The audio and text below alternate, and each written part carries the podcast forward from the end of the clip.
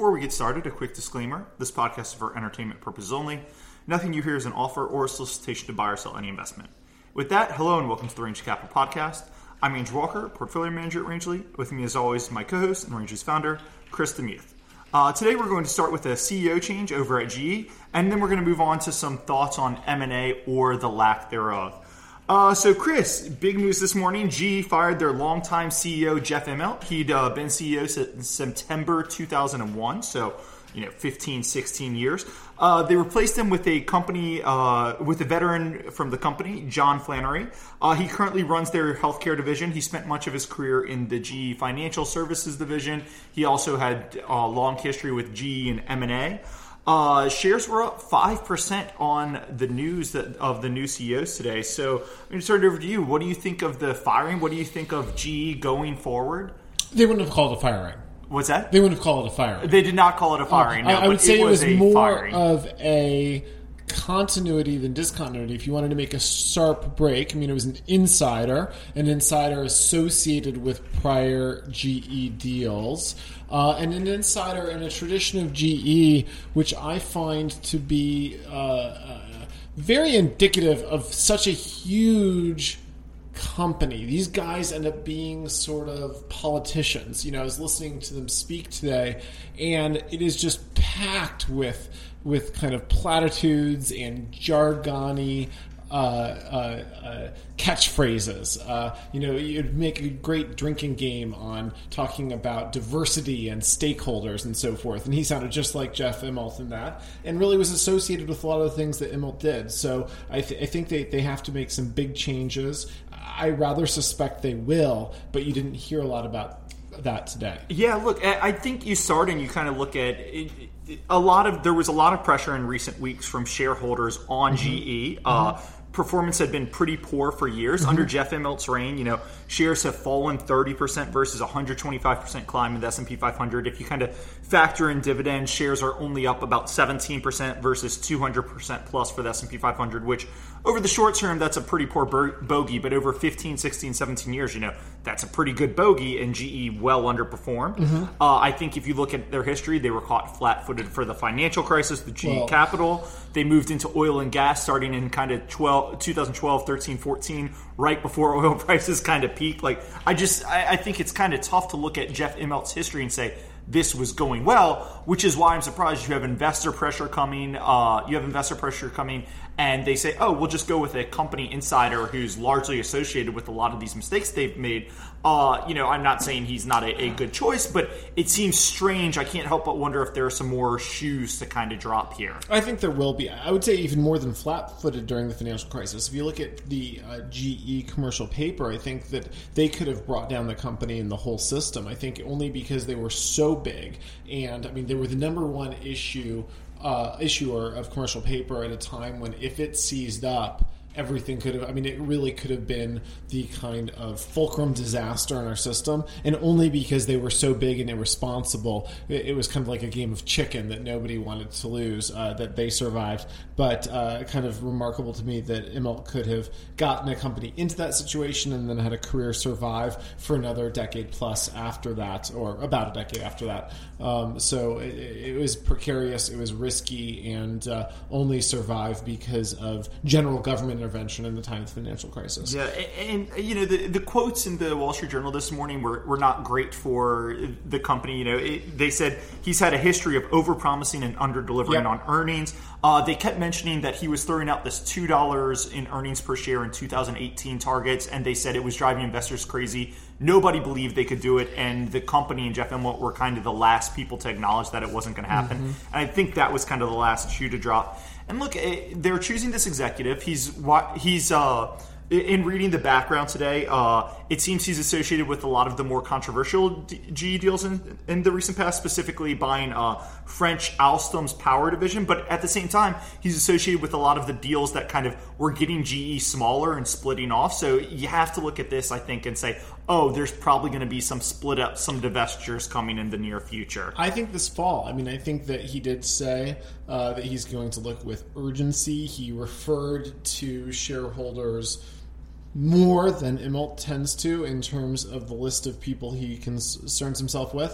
Um, I think that he could end up even, you know. Now, I was interested to see if they immediately uh, picked a successor to him within GE Healthcare, which they did. I think that if they hadn't, the likelihood that he could break up GE and go back to healthcare mm-hmm. uh, could have been uh, more clear. Uh, but, um, you know, today actually uh, was the day they announced uh, clearing the Baker Hughes deal with GE. But, you know, this kind of deal, it, it shows the problem being a habitual uh, M&A buyer. You, you, you, you pay these huge series of control premiums and then you don't tend to get anywhere near that amount when you have the big divestitures associated with the deal. They're divesting water and process technologies uh, with the deal just announced today, and that might have been even connected a little bit with the specific timing. Mm-hmm. Although Immelt really went out of his way to make it seem like this uh, a month approximately this season was the season they'd been planning for years. I simply just don't believe it. Yeah, and, and, look, I think it shows the power of the rising power of corporate activists, even at these giant companies that historically would not be targetable. Right, like Trian owns two or two and a half percent of GE. They start pushing for changes, and uh, it, it eventually it leads to Jeff Immelt getting kind of pushed out. Right, mm-hmm. and uh, there were a lot of quotes in the paper today about this is clearly a lead to GE breaking up, spinning off some divisions. Baker Hughes, which you just mentioned, is a target. Healthcare is a target. And the other quote that really jumped out to me was uh, there was a quote Jeff created the big apple. Now it's time for John to polish it in terms of GE is going to be undergoing a lot of cost cutting. So I think it just shows the rising power of the corporate activists. And if you're not delivering for your shareholders, their shareholders are going to come in and they're going to force management to kind of step up to the plate. I think that's absolutely true. And it doesn't require, uh, as you pointed out, actual uh, force. Uh, it helps if you're persuasive, if you're right on your case. But if you have an argument to be made and you own one or two percent, uh, I feel that there is a broader uh, group of fellow holders that will listen. Yep. That it used to be this very distinct category, uh, but now the big money, the big uh, mutual funds, pension funds, uh, are listening. And if Nelson Peltz has something better to say than Jeff Immelt, Nelson Peltz will get more of what he wants. And in GE's case, it's a you know big mutual funds and index holders are the the uh, are the major holders of GE. So it, it is interesting that Trian can come in, buy one or two percent. They can just go to these big index funds, and if they can convince them and they can convince the corporate governance leaders that hey, there's a need for a change, it can happen. So uh, uh, the last thing I'll mention, you mentioned Baker Hughes. You know, Baker mm-hmm. Hughes, a big part of that stock will remain publicly traded. Uh, the the guy who's taking over GE is also the guy who argued for the spinoff of Synchrony Financial. So I think Baker Hughes seems like a natural kind of spin off the remaining stake to uh, shareholders at some point.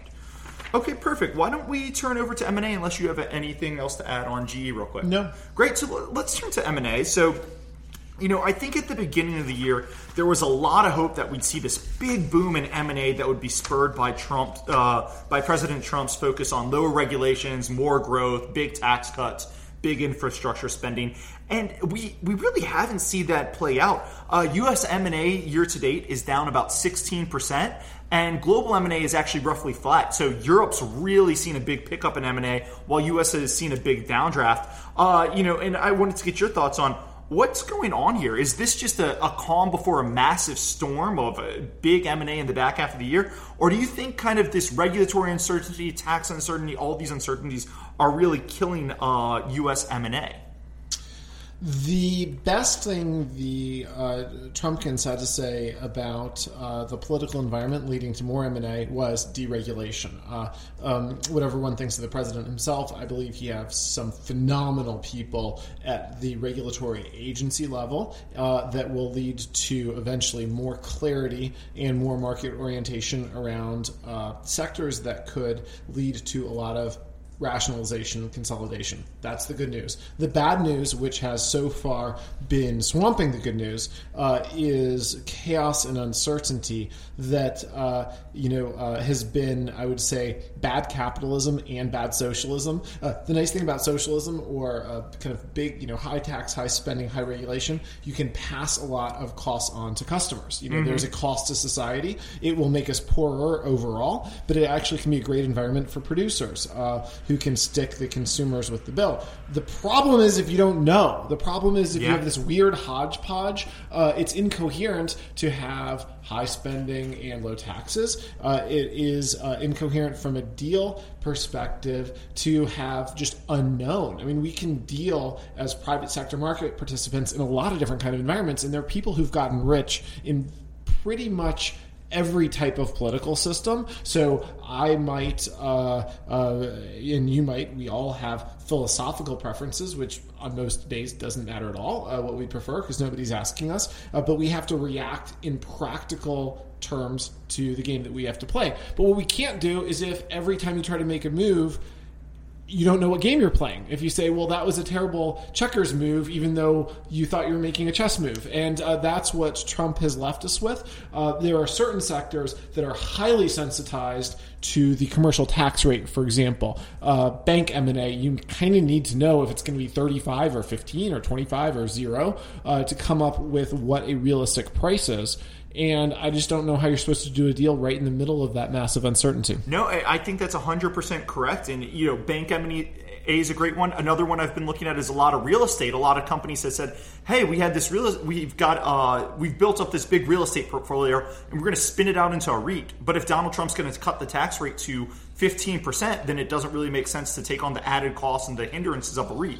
So they're kind of stuck in this weird limbo where they're like, we don't know if we should keep it and kind of operate as is because tax rates are coming down, or if we should spin it off and then we can focus on our core operations. So you're in this very weird space. And, you know, I, I think the one thing that kills deals, confidence is uncertainty. Yes. And there's uncertainty around regulations, there's uncertainty around taxes, there's uncertainty around healthcare. So every sector, people are kind of freezing up. And I find it interesting that business CEO confidence are at all-time highs while we're not seeing a lot of M&A. You normally see M&A when there's confidence. We have this massive uncertainty. So it's just this very weird disconnect between all sectors. Uh, let me uh, touch on the healthcare uh, for a second specifically, and then just a thought about the practicality of M and A processes. Uh, healthcare is a bigger burden in the U.S. than our corporate tax rate. It is more uncertainty. It is more cost from a corporate perspective, and it makes us more different than most other developed nations. Uh, and we, again, bad capitalism and bad socialism. We don't have